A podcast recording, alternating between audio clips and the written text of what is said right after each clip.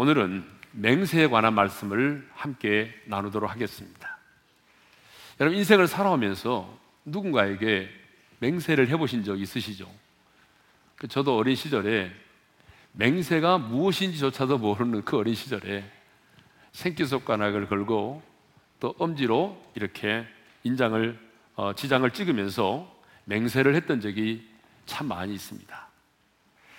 그런데 여러분 맹세에 관하여 말씀을 준비하던 중에 우리 민족의 역사 가운데 너무나 서럽고도 슬픈 맹세가 있었다는 사실을 알게 됐습니다. 2012년 EBS는 역사 저널이라고 하는 프로그램에서 어린 시절의 맹세라고 하는 제목의 내용을 방송했습니다.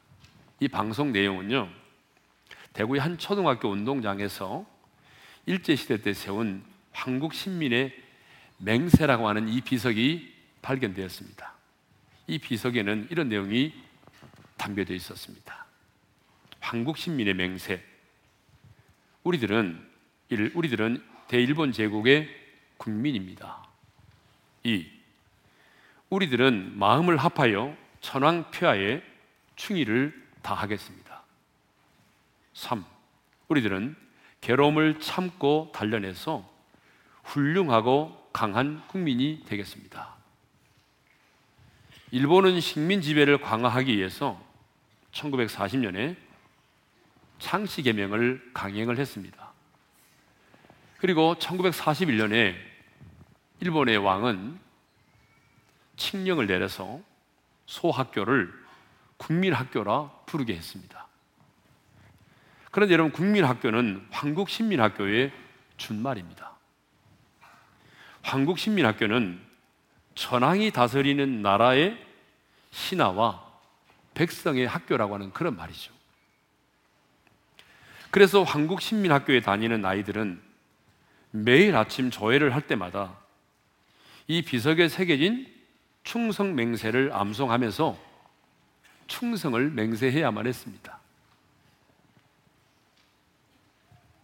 주권을 잃어버린 우리 조선의 아이들이 매일 아침마다 한국 신민의 맹세를 하면서 대일본 제국의 국민으로 천황폐하에게 충의를 다짐하였다는 사실을 생각해 보십시오.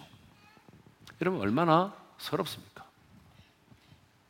그것도 모자라 그 어린 나이에 전쟁에 동원됐다는 사실을 생각해 보십시오.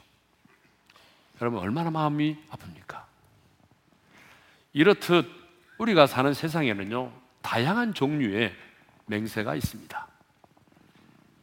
맹세는 뭐죠? 일정한 약속이나 목표를 꼭 실천하겠다고 다짐하는 것이 맹세입니다.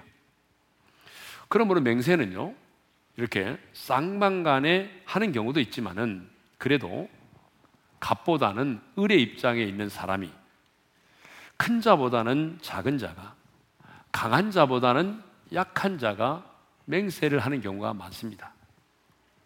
또 맹세는 사람끼리 이렇게 하는 경우도 있지만은 피조물인 인간이 절대자이신 하나님께 하는 경우가 많습니다. 그런데 오늘 본문을 보게 되면 하나님의 맹세가 기록되어 있습니다. 하나님의 맹세. 11절 상반절을 읽겠습니다. 다 같이요. 여호와께서 다윗에게 성실히 맹세하셨으니 변하지 아니하실지라. 여러분 전능자이신 하나님께서 피조물인 다윗에게 맹세하셨다는 것입니다. 그런데 여러분 우리가 앞서 살펴보았지만 2절에서는요 다윗이 하나님 앞에 맹세를 했습니다. 여러분 기억하시죠? 기억 안 나세요? 네. 우리가 앞서 2절에서 살펴보았던 것처럼 다윗이 하나님 앞에 맹세를 했습니다. 그 맹세가 무엇이었습니까? 하나님의 임재를 상징하는 언약궤를 발견하기까지 내가 장막집에 들어가지도 않고 침상에 오르지도 않고 잠을 자지도 않겠다는 것이잖아요. 그런데 이번에는 전능하신 하나님이 피조물인 인간인 다윗에게 맹세를 하십니다. 그것도 그냥 맹세하는 것이 아니라 성실히 맹세하십니다. 그러면 하나님은 왜 이 다윗과 맺은 언약을 언약이라고 하는 표현을 쓰지 않고 맹세라는 표현을 사용하셨을까요? 하나님께서 언약을 맹세로 표현하신 것은요, 그 변하지 않는 하나님의 언약의 특성을 강조하기 위해서입니다. 한마디로 말하면 하나님께서 인간에게 말씀하신 다윗에게 말씀하신 그 약속을 반드시 반드시 그대로 지키겠다고 하는 하나님의 강력한 의지의 표현이라는 것입니다. 그렇습니다.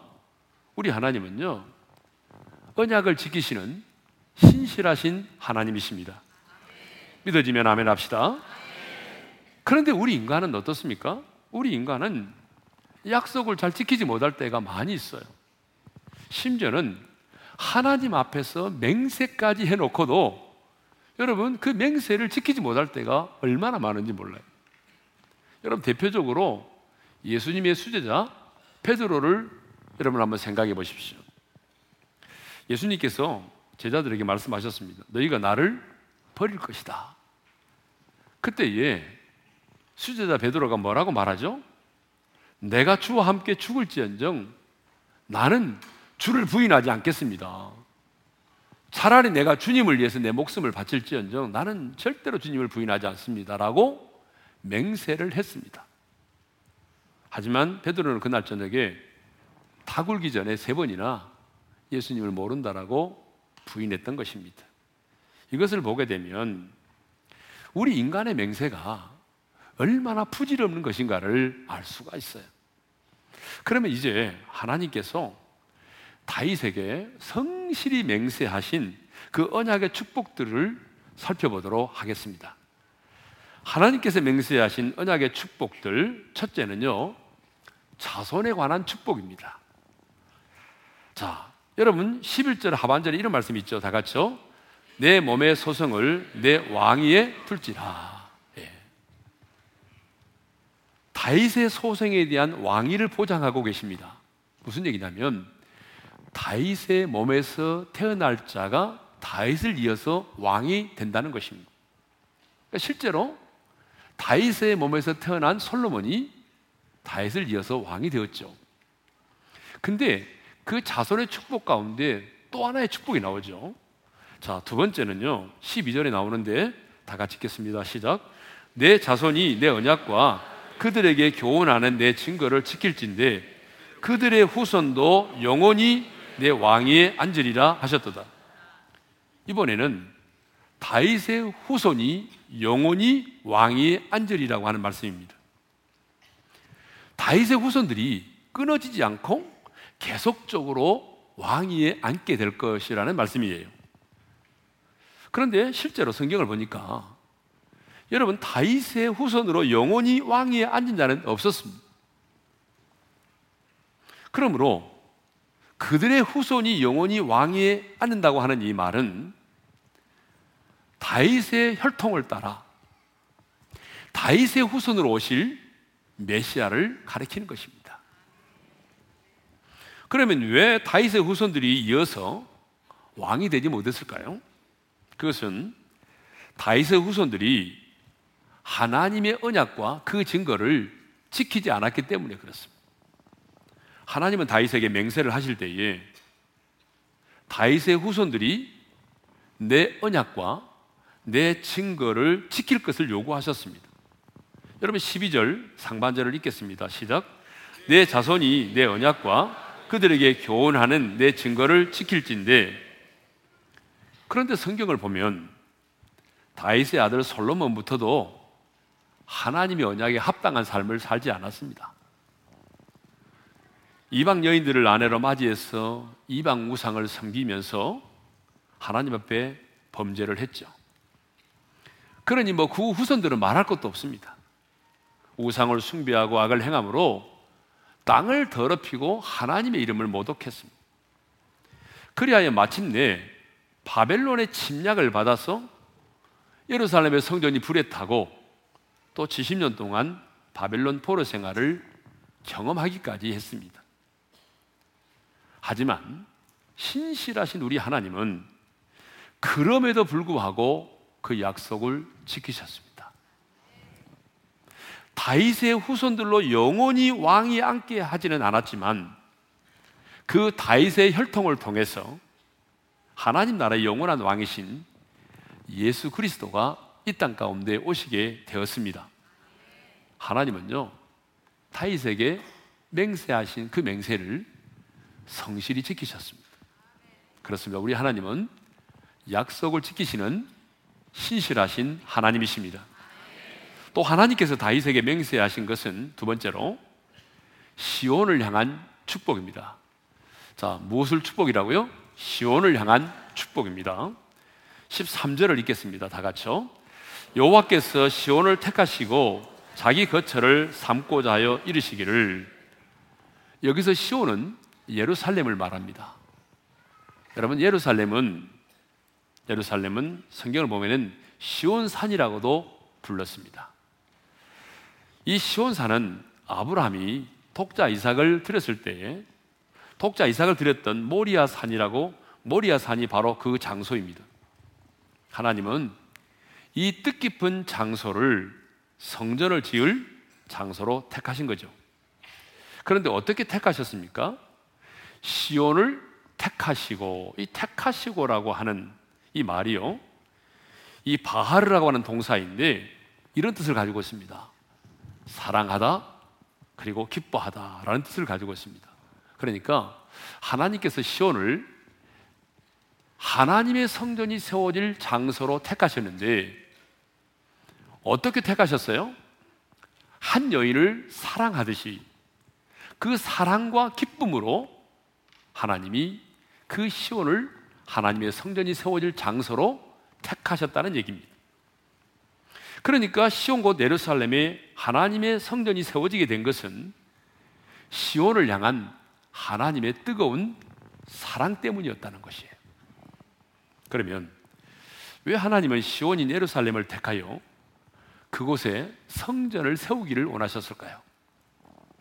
13절을 보게 되면 하나님이 거하실 초소가 되기 위해서라고 말하고 있고 14절을 보게 되면 그곳에서 영원히 쉬며 거주하기 위해서라고 그렇게 말씀하고 있습니다.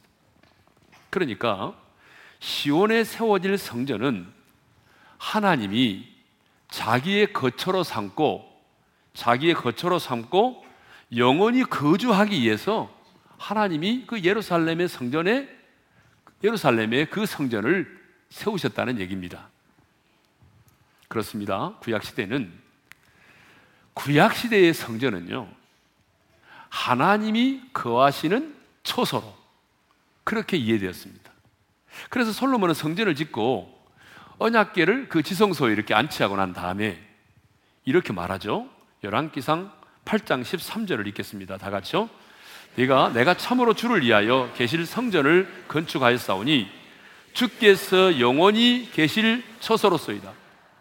성전을 짓고 난 다음에 뭐라고 말해요? 주께서 영원히 계실 초소라고 말하죠. 그러니까 여러분 하나님은요 하나님께서 친히 말씀하신 것처럼 천지에 충만하신 분이세요. 온 땅과 온 하늘에 여러분 편지하신 분이 아니 계신 곳이 없어요. 그럼에도 불구하고 하나님은 이 구약의 성전, 예루살렘에 세워질 그 성전 안에 주님이 임재해 계시면서 그곳에서 자기 백성을 만나 주시고 그곳에서 드려지는 그 제사를 받으셨던 거죠. 그런데 여러분, 이제 신약 시대에 오순절 성령 강림이 있고 난 다음에는 우리 하나님이요 손으로 지은 성전에 주님이 거하지 않으신다는 사실이에요. 그래서 우리 예수님도 뭐라고 말씀하셨냐면 요한복음 2장 19절에 그 화려한 성전을 보면서 이렇게 말씀하셨죠. 다 같이요. 너희가 이 성전을 헐라 내가 사흘 동안에 일으키리라. 이 성전을 헐라는 것입니다. 사도 바울 역시 이사야 선지자의 글을 인용해서 사도행전 7장 48절에 이렇게 말합니다. 다 같이요. 지극히 높으신 이는 선으로 지은 곳에 계시지 아니하시나니 여러분 그렇습니다. 우리 하나님은 우리 인간이 손으로 지은 그곳에 하나님이 계시지 않아요. 그러면 이 온 땅에 충만하신 그 하나님이 지금은 어디에 거처를 정하시고 그곳에 특별히 임재해 계실까요? 그것은 예수님을 영접함으로 성전된 바로 우리입니다. 하나님은 손으로 지은 그런 예루살렘 성전에 거하시는 것이 아니라 이제 오순절 성령 강림 이후에는 예수님을 영접하여 하나님의 자녀된 바로 우리 안에 성전으로 계신다는 사실입니다. 그래서 사도 바울은 고린도전서 3장 16절에서 이렇게 말했습니다. 다 같이 읽겠습니다. 시작. 너희는 너희가 하나님의 성전인 것과 하나님의 성령이 너희 안에 계시는 것을 알지 못하느냐? 알지 못하느냐 그 말은 무슨 말이죠? 알아야 된다 그 말입니다. 뭘 알아야 된다는 거예요? 내가 하나님의 성전이라는 사실을 알아야 된다. 하나님의 성령이 지금 내 안에 내주하여 계신다는 사실. 그래서 내 몸이 하나님의 성전이라는 사실을 알아야 한다는 것입니다. 천지에 충만하신 하나님이 지금 내 몸을 성전 삼고 내 안에 계십니다. 여러분, 이보다 놀라운 신비가 어디 있을까요? 그러므로 여러분 한 사람 한 사람이 성전입니다. 우리 옆 사람에게 인사하겠습니다. 이렇게 인사하겠습니다. 당신이 바로 성전입니다. 근데 고개만 하지 말고요. 손까지 하겠는데 이렇게 하면 당신이 바로 성전 이렇게 하면 안 되고 두 손을 공손하게 당신이 바로 성전입니다. 시작. 예. 여러분, 그렇습니다. 예수님을 믿고 영접한 우리 한 사람 한 사람이 예루살렘에 있었던 성전과 같은 그런 존재라는 거예요.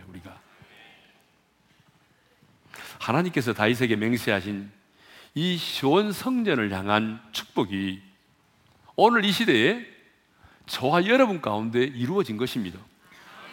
하나님께서 예루살렘을 택하사 그곳에 성전을 짓게 하신 것처럼 하나님께서 저와 여러분을 사랑과 기쁨으로 택하사 우리 가운데 내주하여 계시는 것입니다.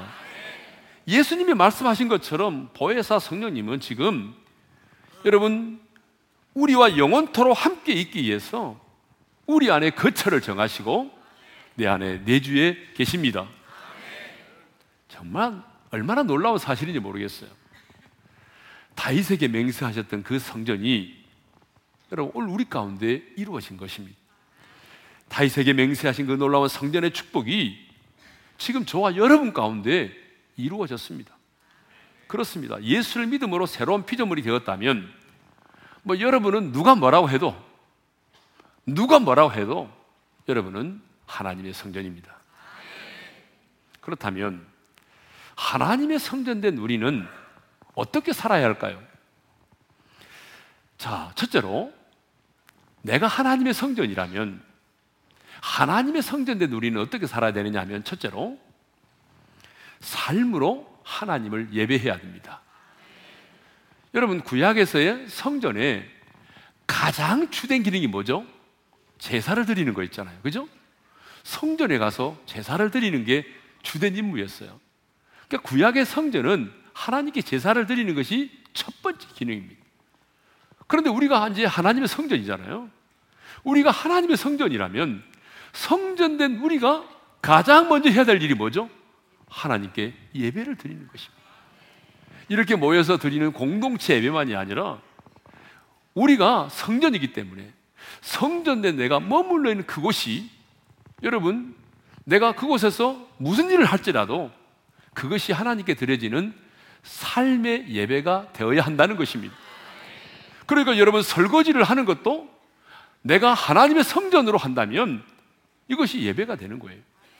여러분이 공부하는 것도 하나님의 성전인 우리가 드리는 예배입니다. 하나님의 성전된 우리가 하는 모든 일은 하나님께 드려지는 예배예요.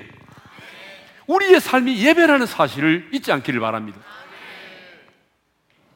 두 번째로 성전된 자의 삶이 뭐냐면 하나님의 임재가 있게 하라고 하는 것입니다. 자, 걸어가신 성령께서 지금 내 몸을 성전 삼고 내 안에 내주에 계십니다. 그렇기 때문에 우리가 머물러 있는 곳곳마다 하나님의 임재가 있게 해야 하는 것입니다. 내가 머물러 있는 그 현장 가운데 하나님의 임재가 있도록 해야 돼요. 추석 명절 이제 우리 많은 사람들을 만나게 되는데요. 내가 누구를 만나든지 간에 여러분, 내가 만나는 사람들이 나로 인해서 성전된 하나님의 성전된 나를 통해서 하나님의 임재를 경험할 수 있어야 돼요. 자, 예를 들어 볼까요? 우리가 추석 명절에 형제간들이 만나기도 하고 통창들끼리 만나기도 하고 고향 사람들을 만나기도 하고 많은 만남이 이루어지는데 여러분 그 만나면은요 항상 좋은 일만 있는 게 아니에요. 가끔 보게 되면요 큰 소리가 나는 만남이 있고 다툼과 분쟁이 일어나는 그런 모임이 얼마나 많아요. 그런데 내가 하나님의 성전이란 말입니다. 하나님의 성령이 네 안에 계신단 말이에요. 그러면 하나님의 성전된 내가 그 모임 가운데 있음으로 인해서 여러분 다툼과 분쟁이 사라지고 서로 화목하게 된다면 여러분은 하나님의 성전으로서 여러분 하나님의 임재를 그곳에 흘러 보내는 사람이 되는 것입니다. 그런데 반대일 경우가 많아요. 하나님의 사람인 우리가 더 화를 내고 하나님의 성전된 우리가 더 많은 사람들에게 다툼과 그리고 분쟁을 일으킬 때가 얼마나 많은지 몰라요. 여러분, 이번 연휴 기간 동안에는 여러분들로 인해서 큰 소리가 나고 여러분들로 인해서 여러분 다툼과 분쟁이 일어나지 않기를 원합니다. 함께 모이는 많은 사람들이 분명히 싸울 수밖에 없고 다툴 수밖에 없는 우리들인데 그 모임인데 내 안에 하나님의 성령이 거하신 성령의 전이기 때문에 내가 그곳에 있음으로 말미암아 사람들이 서로 다투지 않고 화목하게 되기를 원합니다. 그것이 바로 성전된 우리가 하나님의 임재를 갖게 만드는 것입니다. 세 번째는 양식의 축복입니다. 하나님께서 다윗에게 맹세하신 세 번째 축복은 무슨 축복이라고요? 양식의 축복이에요. 15절을 읽겠습니다. 다 같이요. 내가 이 성의 식료품에 풍족히 복을 주고 떡으로 그 빈민을 만족하게 하리로다. 그런데 누구에게 이 약속을 하셨어요? 이 성 안에 사는 사람들에게 식료품에 풍족히 복을 주고 떡으로 그 빈민을 만족하게 하시겠다고 약속하셨어요. 여러분, 팔레스틴은 우리나라와는 달리 땅이 메마르고 물이 부족한 곳이잖아요. 특별히 이 하나님의 성전이 있는 시온성, 이 예루살렘은요, 해발 800m나 되는 곳이에요. 높은 곳에 있다 보니까 여러분, 농사를 지어서 자족할 수가 없는 곳이에요. 그런데 하나님은 성전이 있는 이 시온성에 거하는 모든 사람들이 풍족히 먹고 만족하게 해 주실 것이라고 맹세를 하십니다. 왜냐하면 그곳에 있는 자들은 하나님의 성전에 나가 예배하는 자들이기 때문에 그렇습니다. 그러니까 시온성에 거하면서 다윗처럼 하나님을 예배하는 자들에게는 하나님께서 어떻게 하시겠다는 것입니까? 주림이 없는 풍족함, 주림이 없는 풍족함, 경제적인 축복을 누리게 하시겠다는 것입니다. 저는 우리 오륜의 성도들이 정말 다윗처럼 하나님을 예배하여 하나님께서 다윗에게 맹세하신 여러분 이 빈곤함이 없는 이 풍족함의 축복을 누릴 수 있기를 주님의 이름으로 축원합니다. 네 번째로는 구원의 즐거움입니다. 16절의 말씀을 읽겠습니다. 다 같이요. 내가 그 제사장들에게 구원을 온 입히리니 그 성도들은 즐거이 외치리로다. 자, 제사장들이 구원을 옷 입고 즐거이 외친다고 그랬죠. 이 말은 무슨 말이겠습니까? 구원의 즐거움으로 예배를 드리고 구원의 즐거움 가운데 살게 된다는 얘기예요. 하나님은 저와 여러분이 이 세상을 어떻게 살기를 원하십니까? 구원의 즐거움을 누리며 살기를 원하십니다. 여러분 예수 믿는 우리의 삶이 얼마나 힘들어요. 방주 속의 생활처럼 지난번 잠깐 나눴잖아요. 방주 속의 생활처럼 얼마나 지루하고 얼마나 답답한지 몰라요. 사방으로 우겨 쌓일 때도 많고 그렇지만 여러분 하나님께서 다윗에게 맹세하신 것이 뭐냐 그러면 구원의 즐거움을 누리게 하시고 예배를 드릴 때마다 구원의 즐거움으로 예배를 드리게 하시겠다는 거예요. 하박국 선지자는 그렇게 살았습니다, 여러분. 자, 하박국 어떤 분은 호박국이라고 그러는데 여러분 절대로 호박국이 아닙니다. 하박국 3장 17절 18절 읽겠습니다. 시작. 비록 무화과 나무가 무성하지 못하며 포도나무에 열매가 없으며 감람나무에 소출이 없으며 밭에 먹을 것이 없으며 우리의 양이 없으며 예양간에 소가 없을지라도 나는 여호와로 말미암아 즐거워하며 나의 구원의 하나님으로 말미암아 기뻐하리로다. 할렐루야. 어, 여러분 보세요. 정말 없는 게 너무 많잖아요. 한두 가지가 아니에요. 그 시대로 말하면요. 진짜 아무것도 없는 거예요. 꽝이요, 꽝. 근데 이 하박국 선지자는요. 모든 것이 없잖아요. 이 절망적인 상황 속에서도 그는 이렇게 말합니다. 나는 여호와로 말미암아 즐거워하며 나의 구원의 하나님을 인하여 기뻐하리로다. 누구 때문이라는 거예요? 여호와로 인해서 나의 구원의 하나님을 인해서 내가 받은 구원을 생각해 보니까 내가 만난 하나님을 생각해 보니까 내가 기뻐하고 즐거워할 수밖에 없다는 거예요. 예? 오늘 우리가 이렇게 구원의 즐거움 가운데 살고 구원의 즐거움으로 예배를 드리거든 것 역시 여러분 우연이 아닙니다. 그러니까 여러분 우리가 예배를 드릴 때마다 구원의 즐거움으로 예배를 드려야 됩니다. 여러분 예배는 장례식이 아니에요. 네? 어떤 교회 가보게 되면 꼭 장례식 예배 같아요. 꼭 장례식 분위기예요. 여러분 그건 하나님이 찾으시는 예배가 아닙니다. 여러분 하나님이 원하시는 예배는 여러분 구원받은 자들의 축제입니다. 죄와 사망의 법에서 해방된 자들의 축제가 뭐예요? 이게 바로 예배입니다. 예? 그래서 우리가 하나님께서 다윗에게 맹세하셨던 것처럼 우리가 구원의 즐거움 가운데 살고 여러분 구원의 즐거움으로 예배를 드릴 수 있기를 바랍니다. 네. 다섯 번째는 물과 등의 축복입니다. 자, 17절의 말씀을 우리 읽겠습니다. 다 같이요. 내가 거기서 다윗에게 뿔이 나게 할 것이라 내가 내 기름 부음 받은 자를 위하여 등을 준비하였도다. 이 말씀은요. 다윗의 후손으로 오실 예수 그리스도에 관한 예언입니다. 그런데 다윗의 후손으로 오실 예수 그리스도가 바로 구원의 뿔이라는 거예요. 뿔. 여러분 여기서 뿔이라고 하는 것은요. 뭐죠? 구약에서 뿔은요. 힘과 능력을 상징하는 거예요. 힘과 능력을 상징하는 게 뿔이에요.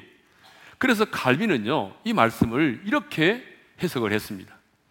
다윗의 후손으로 오실 예수 그리스도를 통해서 하나님의 권세와 능력이 나타나서 어둠의 세력인 마귀를 완전히 깨뜨릴 것을 예언한 말씀이다. 그렇습니다, 여러분. 하나님께서 다윗에게 맹세하신 것처럼 예수 그리스도가 다윗의 후손으로 이 땅에 오셨습니다. 그리고 예수님은 십자가에서 마귀의 일을 멸하셨습니다. 예수 그리스도는 성령의 기름 부음을 입어서 어둠을 몰아내시고 사탄의 견고한 진을 무너뜨리셨습니다. 여섯 번째입니다. 마지막 수치와 왕관의 축복입니다. 18절을 읽겠습니다. 다 같이요. 내가 그의 온수에게는 수치를 옷 입히고 그에게는 왕관이 빛나게 하리라 하셨도다. 여러분 이 말씀 역시 다윗의 후손으로 오실 예수 그리스도에 관한 예언입니다. 그러니까 다윗의 후손으로 오실 메시아이신 예수 그리스도가 어떻게 한다는 거예요? 원수로 하여금 수치를 당하게 한다는 거예요. 우리 예수님은요, 이 땅에 계시는 동안에 수치를 당하셨습니다. 특별히 십자가 달리실 때에 그들이 얼마나 예수님을 조롱했습니까? 그리고 예수님 옷을 빨가벗기고 또 예수님 옷을 제비 뽑아 나눠 가졌습니다. 주님은 수치를 당하셨습니다. 그러나 주님은 십자가에서 우리의 죄값을 완벽하게 지불하심으로 더 이상 저 사탄의 세력들이 저 사탄과 그의 절개들이 우리를 지배하고 다스릴 수 없도록 만드셨습니다. 여러분, 저 어둠의 세력들이 우리를 지배하고 다스릴 수 있었던 것은 죄와 죽음이라고 하는 것 때문이었습니다. 그런데 주님은 십자가에서 우리의 죄값을 완벽하게 지불하셨습니다. 사망의 권세를 깨뜨리고 부활을 하셨습니다. 주님은 십자가에서 승리하셨고 도리어 그들에게 수치를 옷 입히셨고 주님은 생명의 왕으로서 그 왕관을 쓰셨습니다. 그것이 바로 골로새서 2장 15절의 말씀입니다. 읽겠습니다. 시작. 통치자들과 권세들을 무력하여 드러내어 구경거리로 삼으시고 십자가로 그들을 이기셨느니라. 아멘. 주님은 십자가에서 자기의 발등꿈치를 상하게 하는 자들로 하여금 수치를 당하게 하시고 주님은 사망 권세를 이기시고 부활하여 생명의 왕으로 그 왕관을 쓰셨습니다. 성도 여러분, 하나님은요 다윗과 그리고 맹세를 하셨고 다윗과 맹세를 하셨고 그 맹세를 아주 성실하게 지키셨습니다. 수없이 많은 사탄의 공격이 있었습니다. 여러분 역사 속에 예수 그리스도의 탄생을 방해하려고 하는 얼마나 많은 사탄의 집요한 공격이 있었습니까? 예수님이 이 땅에 오셨을 때 얼마나 많은 아이들이 죽었습니까? 예수님은 태어나신 지 얼마 되지 않아 예고으로 피난을 가셔야만 했습니다. 그런 사탄의 집요한 공격이 있었지만 하나님은 다윗에게 맹세하신 그대로 그 후손으로 다윗의 후손으로 메시아이신 하나님 나라의 왕이신 예수 그리스도가 이 땅에 탄생하시게 하였습니다. 그리고 그 주님의 십자가에서 죽으시고 성령을 우리 가운데 보내주셔서 이제 시온을 택하여 거처를 삼으신 것처럼 하나님은 지금 우리의 몸을 성년 삼고 우리 안에 내주에 계십니다. 뿐만 아니라 하나님은 당신을 예배하는 자들에게 타이처럼 하나님을 예배하는 자들에게 주림이 없는 풍족한 은혜, 경제적인 축복을 약속하셨습니다. 그리고 구원의 즐거움으로 예배를 드리고 그 구원의 즐거움 가운데 살게 하셨습니다. 마침내 다윗의 후손으로 오신 예수 그리스도는 마귀를 멸하시고 승리하심으로 우리의 구원의 뿔이 되셨습니다.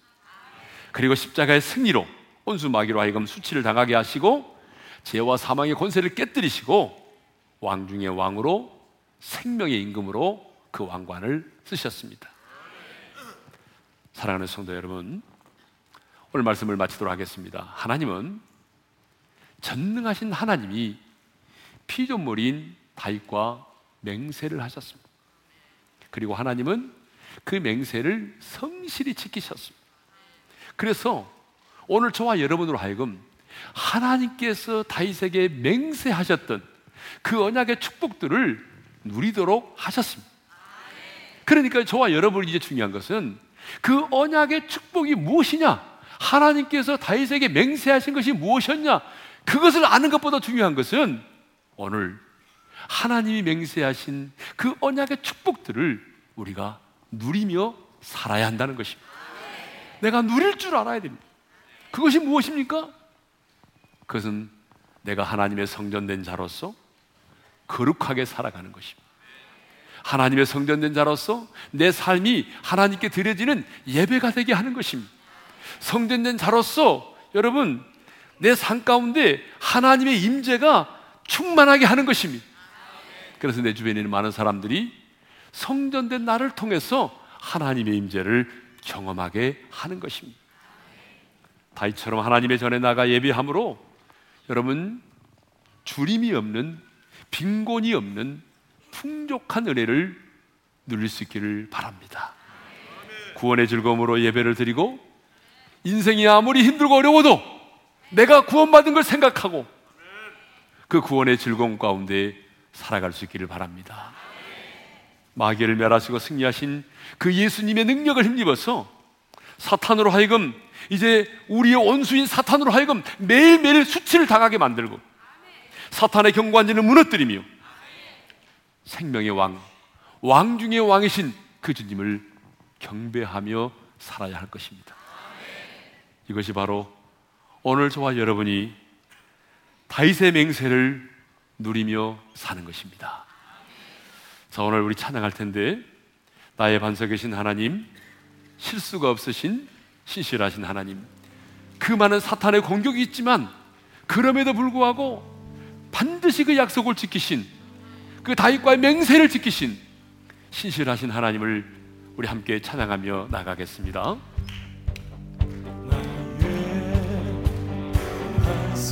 이신 하나님 행하신 모든 것 완전하시니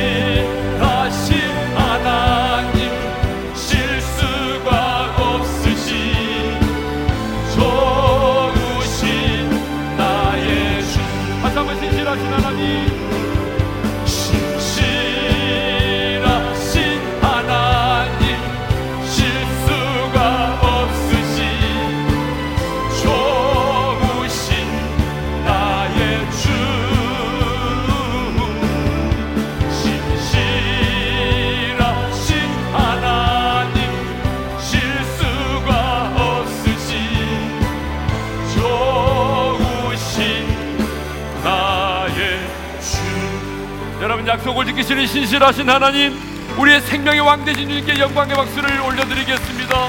할렐루야 주님 영광을 받으십시오. 자 우리 한번 눈을 감고 주신 말씀 마음에 새기면서 기도하겠습니다. 전능하신 하나님이 피조물인 다윗과 맹세를 하셨습니다.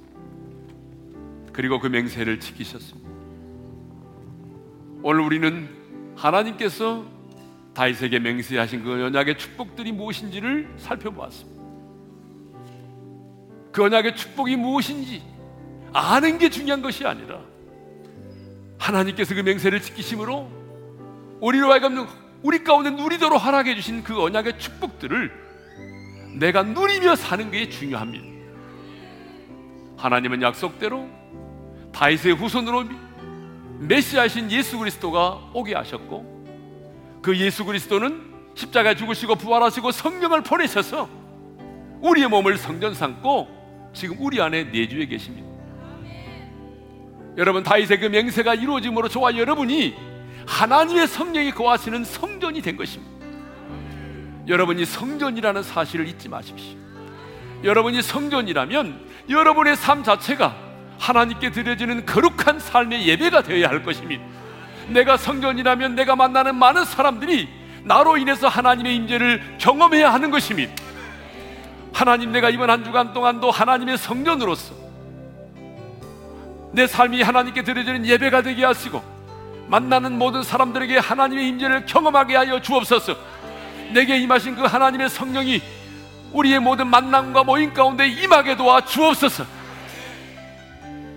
주님은 우리에게 다윗에게 맹세하셨습니다. 그 맹세가 무엇입니까?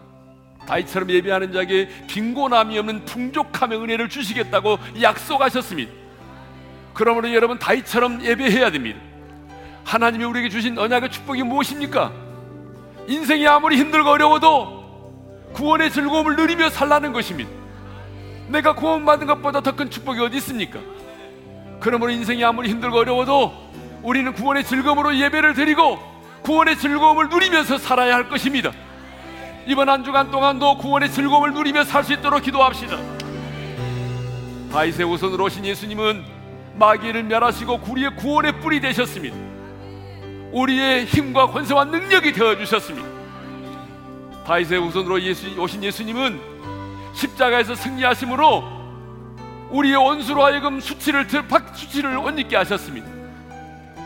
그러므로 여러분 이번 한 주간 동안 우리의 원수들로 하여금 수치를 당하게 합시다. 그것은 내가 선으로 악을 이기는 것입니다. 내가 용서할 수 없는 사람까지도 용서하는 것입니다. 내가 죄책감에 사로잡히지 않는 것입니다. 그것이 우리 원수로 하여금 수치를 당하게 만드는 것입니다. 그리고 생명의 왕 되신 주님을 경배합시다. 이것이 바로 하나님이 다윗에게 맹세하신 그 언약의 축복들을 내가 누리며 사는 것입니다. 하나님 이번 한 주간 동안 이 언약의 축복을 풍성하게 누리며 살게 도와주십시오. 우리 두 손을 들고 주여 한번 외치고 부르짖어 기도하며 나갑니다. 주여! 할렐루야 아버지 하나님 감사합니다. 다윗에게 맹세하셨고 하나님의 그 맹세를 지키셨습니다. 그래서 그 우선으로 예수님이 땅에 오셨고 성령을 보내셔서 우리의 몸이 성전되게 하셨습니다. 우리가 하나님의 성전인 것을 한순간 내가 하나님의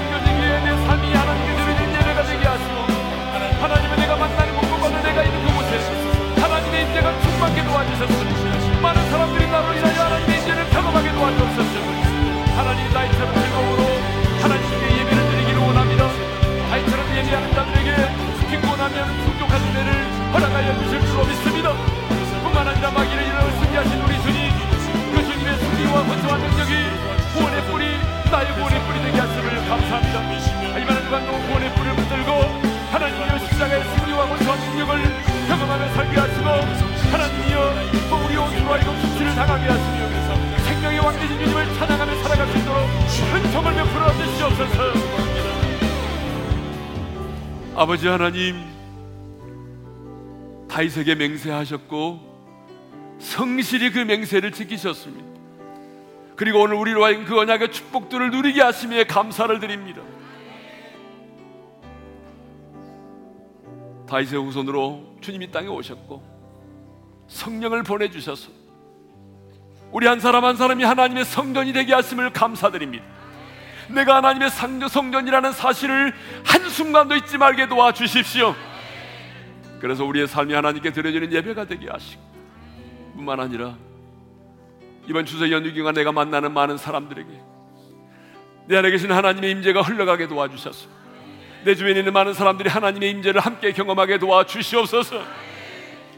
하나님 다윗처럼 하나님을 예배함으로 우리 안에 빈곤이 사라지게 하시고 빈곤함이 없는 풍족한 은혜를 우리에게 허락하여 주시며 인생이 아무리 힘들고 어려워도 내가 구원받은 은혜를 생각하면서 구원의 즐거움을 누리며 살게 하여 주시고 구원의 즐거움으로 하나님께 예배를 드리는 자가 되게 하여 주옵소서.